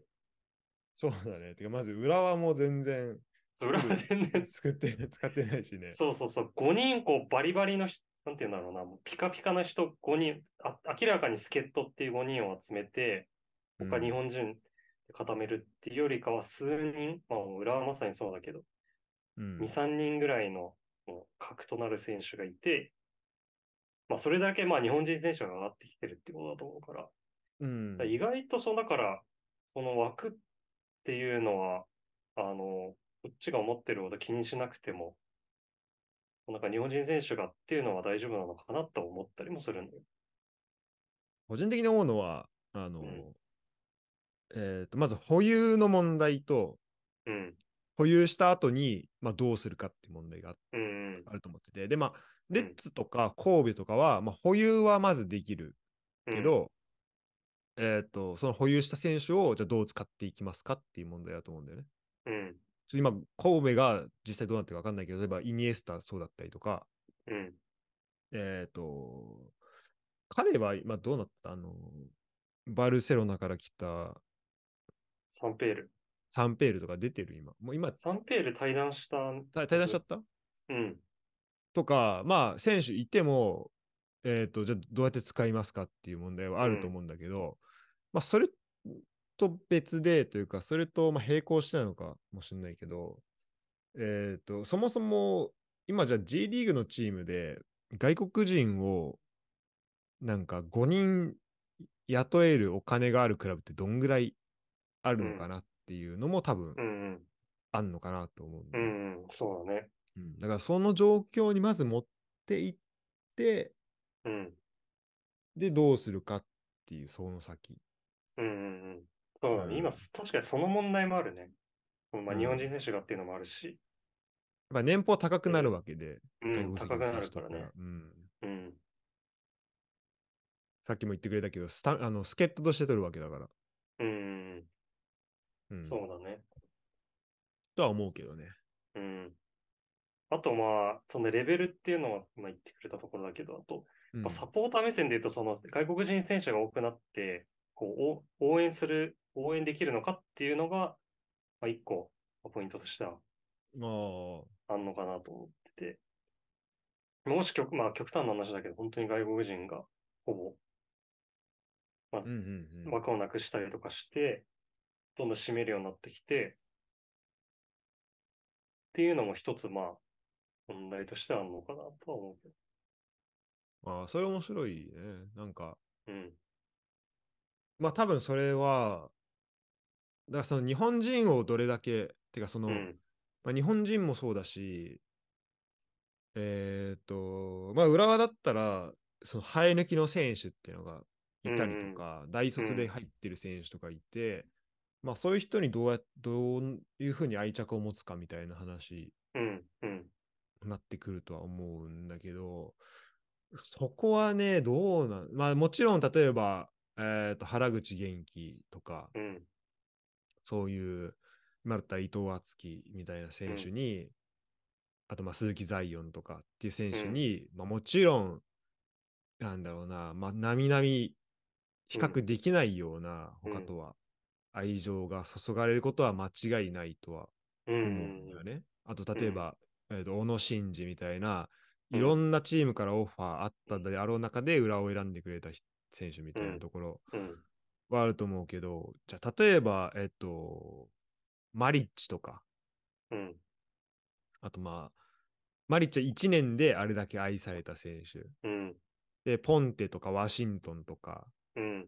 今でももうなんか浦和のレジェンドになったような選手とかっていうのうんうんうんうんもいるから、うんなんか、その、結局その選手次第なのかなっていう気うもんしなくそはうなだい。ね。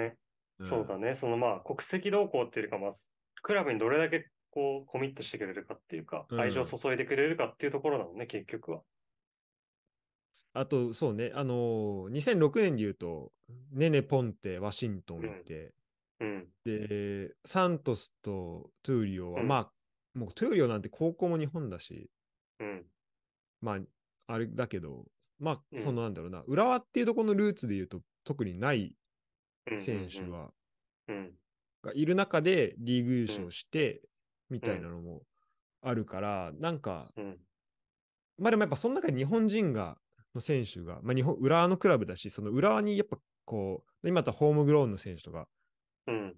あの、あるけど、そういう選手をちゃんと持ってるってことは大事だとは思うんだけど、あのどうなんだろうね。まあなんかまだそこで外国人、だ今、ユダ、今喋ったみたいに、その、そもそも登録をそんなさせられてるわけじゃないし、5人ちゃんと枠使えてる、てかまあフルで使えてるクラブがあんまあるわけではないから、うん。なんかまだバランスを気にするフェーズまでは来てないのかなとはう思う。ん。そうだね。うん うん確かにそのあたりを気にするのは、さっき出てきた本当サウジとか、そうそうそうそう。あのあたりに行った時に枠度を絞って、自国うのん選手を守るかっていうフェーズになるかも。そうだと思う。今8人にしたところでうん。変わんのかなうん。そうだね。うん。結局年俸を減らして外国人取ってきたとしても、それこそあんまり日本人選手とレベル変わんないっていう形になるから、マネジメントとかは問題はあるだろうから、それだったら日本人の方がいいだろうっていうの。でそう判そう断そにはうそうなってるだろうしね。だ神戸とかはね、そのお金め、お金かけてどれだけ、うん。てかここ数年で言ったら間違いなくお金かけてるとは思うけど、うん。まあ、浦和もそれ言ったらお金そこそこかけてるはずなんだけど、まあ、じゃあ、うん。それでどういうチーム作りますかっていう問題もあるし、まあでも逆にそこが一個、そのチームの側が整えば、そういう選手を獲得して、もうすぐ活躍できるっていう状況が作れて、でどんどん外国人選手が入ってきやすい状況になるのかもしれないけど、うんうんでやっぱそこも含めて結構特殊さはあるよね。なんか日本のリーグってね。ううんん。そうだね。面白いでうんすね。そうだからそのリーグの成熟度っていうか、その予算規模によっても考え,、うんうん考えるポイントがかなり変わってくる。うんうんうんうん。うんそうだね。あ、面白いわ。はい。そんなところですかね。じゃあ結局どうするのがいいんだろうね、外国人、外国籍枠。うん、どうだろう。まあ、正直、まあ今の、そうだね、J リーグのところだよね。うん、J リーグは。うん、まあ語学、結構、まあちょ、ちょい多いぐらいの感覚だもんね。なんなうら。ん。うんまあ、まだて確かかにつその使いこなせてはないよね。うんうんうん。でもまあ今、ももちろん、もうその G リーグが合格だからっていうのはあると思うけど、なんかうん ACL の3はちょっと外国人少ないかなっていうのは、う、なんうんかん。あれ、感覚ごとしては、で今シーズンが5プラス1。そう、5プラス1。アジア枠プラス1ってなんだっけ、そもそも。あ、プラス1がアジア枠。あそっかそっか。えっと、ACL だと、その自国で、自国以外が、うそっかん、 5か。で、プラスうん1か。まあ、それはそうだよな。そうだね。ああ、うんはいはい。でプラス1はアジア枠か。うん。はいはいはい。なるほどね。えこれさ、なんかさ、もっと拡大していくみたいな、なかったっけ、うんニュース。あれああれでも決まったんだっあけっいや、決めてなかったんじゃないかな。ごめん、あれだけど。までだもなんかそういう、そそういうなんかニュースさん見た気がする。今う後そうだよね。うんうん。でもなん、か撤決まっ廃て。は、そう、決まってはないけど、多分今後そういう風になるよね、おそらく。あれも、あれかもしれない。こないださ、なんか新しい、四うん来シーズンから45、いや、24、25シーズンからの、なんか、フォーマットでさ、あの、はいはいはい ACL とさ、ACL2 みたいなさあ ーそうだね。EL みたいなやつ。うんで、なんかそれがなんかて、そっから撤廃されるので合意したっていうニュースが今出てますねあ、。本当えうんこれは、ー、あえー、じゃあもっうとち、本当にじゃあ、2年後ぐらいから24、変わるってこだからだから来年じゃない来年のこのと。あ、来年からか。うん。あ、もう撤廃されるんだ。い ぽいよ。や、本当に、あサウジ、サウジ人誰もいないチームになってるかもしれない。ACL そういうのもできちゃうってこと だね。でもさ、でもやっぱそうなると、ちょっと最初の話に戻るけど、えーとやっぱモチベーション問題ってあると思うんだよね。うーん。で、ACL ってまあグループリーグとトーナメントしかないわけで、うんでグループリーグはうんうん6試合じゃん。で、トーナメント、うん。まあ多くて、えーと、ラウンド16からあったとして、1、2、3、うん。 4かなラウンド16、準々決勝、準決勝、えー決勝ってなると、うんまあ、それぞれファースト、セカンドリーグがあったとして、えっ、と、まあ、8試合、10試合、まあ、だから合わせて15試合ぐらいうんなわけじゃん。うん。でさ、えっ、と、その自国でさ、自国のリーグをも、もしかしたらサウジも拡大していくのかもしれないけど、外国籍枠うんとうか、んうん。外国外国人枠とか。うんうん。でもさ、そこにこう差があるって、そこの差をさ、が大きくなってさ、でその差にさ、適応するようにさ、まあ、お金がある限り、サウジのチーム、今、例えばアルヒラルとかあったらさ、選手どんどん取れるわけだけど、外国人を。そうするとさ、じゃあ、ACL 出れるけど、自国のリーグが出れない選手がうん。大量発生するわけじゃん。うん。でそれって多分チーム的には相当良くない、よろしくない状況だよね。うん。で、そう、マネージメント難しすぎるよね。うん。で、それはちょっとさ、むず、無理だようね。ん。う多ん。分ね、さすがにい。そうだよね。そう、なんか、まだそのリーグ戦の方が試合多いから、そっちしか出れない人がいるんだったらまだいいけど、そう逆でしょそうもそううそう逆逆。少ない方、少ない方がより出れるっていうのはもうん。でさ、そういうチームが増えていくとさ、じゃあ、サウジ同士のチームが準、まあ、ベスト8ぐらいで当たっちゃったらさ、どっちかいなくなってさ、まあ、あともうね、準決勝、決勝、4試合、さらに減るってなったらさ、もうシーズン途中でいなくなっちゃうよね、そんな。ういなくな る。本当にお金もらいに来てるだけだよ。うん、ほんとそうなっちゃうよね。うん。まあ、そうなの。それで成立うん。す、な今の感常識ってか僕の感覚だとちょっと難しいのかなって思っちうゃう。ん。いや、そう、だからまあ外国人はなくなるだろうね、サウジは。さそっちの方に行くのかね。うん。そうしないとうん難しいよね。まあそもそもその撤廃したからしてそこに100%適用するように外国人を取るっていう、まあ前提が、ま、あのじゃあそのか仮説が間違ってるのかもしれないけどうん。ねえそこはちょっとどうなるか分かんないよね正直ねそうだね。まあでもサウジが余らせるような気しないけどね。うんそうだねうん、で、も無限に取れちゃうわけだから撤廃だ から。だからどうすんのって思うけどね。まあでも少なくとも普通にあの、なんだろう、相手11人中7人、8人とか、うん、その、なんだ、ワールドクラスの選手出てこられたら、決勝めっちゃ嫌だけどね。いや、そう だね。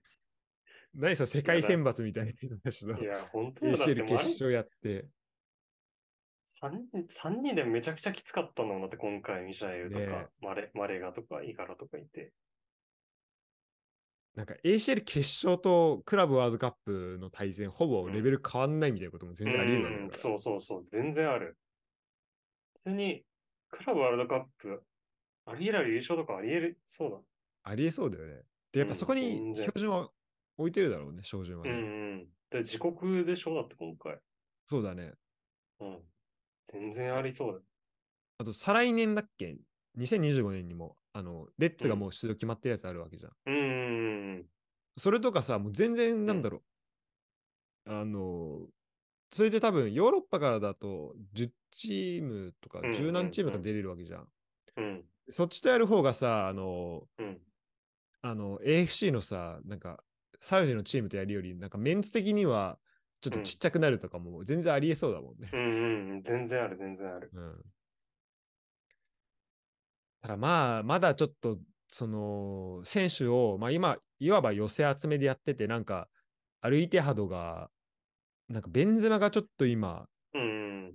なんかね、試合出れんのかみたいな、なんかなってるよね。うん確かそにう、なんかニュースあったよね。対談かみたいなね。、ねだからそれがまあどれだけ信憑性あるか分かんないけど、なんかそういううんやっぱマネジメントのところとか、チームとしてどれだけできるかとかは、あーまあ、だからそれ、その選手の、そのやっぱ内からやりたいってどれだけ思ってできるかとかは、うん、多分、まあ、見たい、てかあると思うし、まあ、レッツがそういうチームと戦って勝つっていう意味だと、多分、そこのなんだろうね、その内から湧き出す、こう、戦ってやるっていう気持ちは絶対に、レッツの方、てか俺らの方があるよね。 レッツそうな選んだよ手、ね選手は、まあ、個人それぞれあるかもしれないけど、サポーターとしては絶対に俺らそはあるこにから負けそれてはたまるかって絶対思ってるから、いや、そうそうそう。本当そだからねまあ面白い試合はになるようにはしたいよね。う。いや、そうだね。いや、でもす、すごい雰囲気になるだろうね。それできただらね。そうだね。うん。うん。絶対か、もう、あの、もう前とかも ACL でなんか復帰倒そうぜみたいな時もス、うんうんうんスタジアム結構すごかったし、あれがもうね、ロナウド倒そうぜとか、ベンゼマ倒すぞみたいになってくるわけでしいやもうめっちゃ楽しいじゃん。ょ。めちゃくちゃいいそれ勝っちゃったらもう半端ないよね。ね。ねいや、本当にそう。うん。いや楽しみだねそうかんまあだからいいろいろ考えさせられますねそういうのもね。うん、そうだね、本当に。うん。楽しみだわ。その、それに、まず、浦和が出れるっていうことはね、本当感謝ですね。そうだね。本当だね。うん。うん。はい。でもこんな感じですか ね。いやー、結構楽し、あの、最初なんか短くなるみたいにしたけど、結局、2時間ぐらい喋ったね。 確かに。めちゃめちゃ喋っちゃったね。 2、30分ぐらいで終わるかなと思ってたけどう、ん。ちょっといろいろ膨らみましたけど、多少はちょっと達成もありましたけど、うん。今日はちょっと外国、一応テーマとしては外国人は来るっていうことで、うん。はい。どうしていくべきかっていう話でしたね。まあ、そうだねいろんなそれに関するレギュレーションの話しましたうね。んうんうん。そうだね。ちょっといろんな視点でリーグ、各リーグ見ていこうかなと。ちょっと、はいあの、ブンデスリーガーちょっとこ今年追ってるんで、ああ。結局どうす、どうしたチームは。いや、ちょっとね、今まだ決めれてないんだけど、決めかねてでるも。す、そう、スカバー入って今見てます。あ、マジでおお、うん。見てる何個かあるの注目してるチームは。まあ、ベイファーベイ好きだよ。てか、あの、ドルトムント好きだよね。うん。そう、ドルトムントは、そう。ドルトムント、あと、まあ、フフライブルク。うん。日あ本と、人やっぱなんか、のレバークーゼンが、やっぱ、今年去そうだね年全然見てなかったけどさ、もう、シャビアロンソいるしさ、すごい面白いって話を聞いてるから、ちょっと追いたいな。開幕戦のビルツのゴール見た見た見た見た。何あれすごいよね。あれやばすぎるよな。とんでもなかった。うん。そうだね。そう。あとなんか、ドルトムント対ケルン見てたんだけど、ケルンもね、すごいいいチームだな。ケルンもよかったね。あまんフルで見て、え、スカパーってさ、アーカイブで見れる、フルで。あ、見れる。 1週間とか期限ある感じあ、どうだろう。ちょっとまだ過ぎ。最近入って、でも、でも見れると思うよ、多分。ちょっと見たいんだよな。そっか、ちうょっん。と試し普てみ通る。に日本語解説実況あったし、福田さんやっあていいね。あ、そうだよね、そうそうそう。なんかうんハイライトだけ見たんだよね。そしたら、あ福田さんやってるなと思って。た。うん。 YouTube だと、うん。 4分のハイライトの後になんか4分間ぐらいその試合の総括あ、そハうイライそトう入そ。ってるよね。あれめっちゃいうい、そね。うそう。そうう。んスカパーあれやってくれるんだよね。えこの選手よかったですね、とか。ー、あいいですね。うん。なるほど。そうだ。だからちょっとそのあたりも注目していきたいなと思ってます。そうですね。はい。僕僕はちなみにあのね、シュツットガルトをちょっと、あおの、お注目。昨日ねい、先制して、ー。うん。ライプツィヒ相手に先制して、うん。後半で5点返されて負けちゃったんだけど。あ、そうだよね。そうそうそう。開幕戦めめっちゃ調子よかった。開幕戦そうだね、5-0とかそういうこと勝ったんじゃないかな。うん。伊藤洋輝がアシストしたもんね。そう伊藤洋輝はめっちゃいいね、今年ね。うーん。そう、なんで、まあ、まあ、ケルンの試合、ケルン・レバークーゼンは、まあ、あの近いからうんし、まあ、ちょっと注目したいと思ってるけど、シュツットガルトは、まあ、伊藤洋輝もいるし、あと今、うんあの、キックベースっていうね、はいあはい。の、ブンデス版のファンタジーフットボールがあるんだけど、うん。そこで、あの、伊藤だったりとか、えっと、昨日点決めたギラシーだったりとか、うん。なんか3人ぐらいいるんで、ちょっへとえそこも注目していきたいなと思ってますね。エンドは抜いけいちゃっでたすけねど。。うん。そうだね。はい。はい。僕もうちょっとその、バイエルンとフライブルクの試合はちょっと見に行けることになったので、おお、そうじゃん。そうやばいね。そう。でちょっとその2チームはちょっと追いたいなと思ってますお。おー。いいっすね。はい。じゃあ、そんな感じですかね。はい。ありがとうございました。なんか、はいそうね。楽しかったわ。ありがとうございました。はい。ありがとうございました。はーい。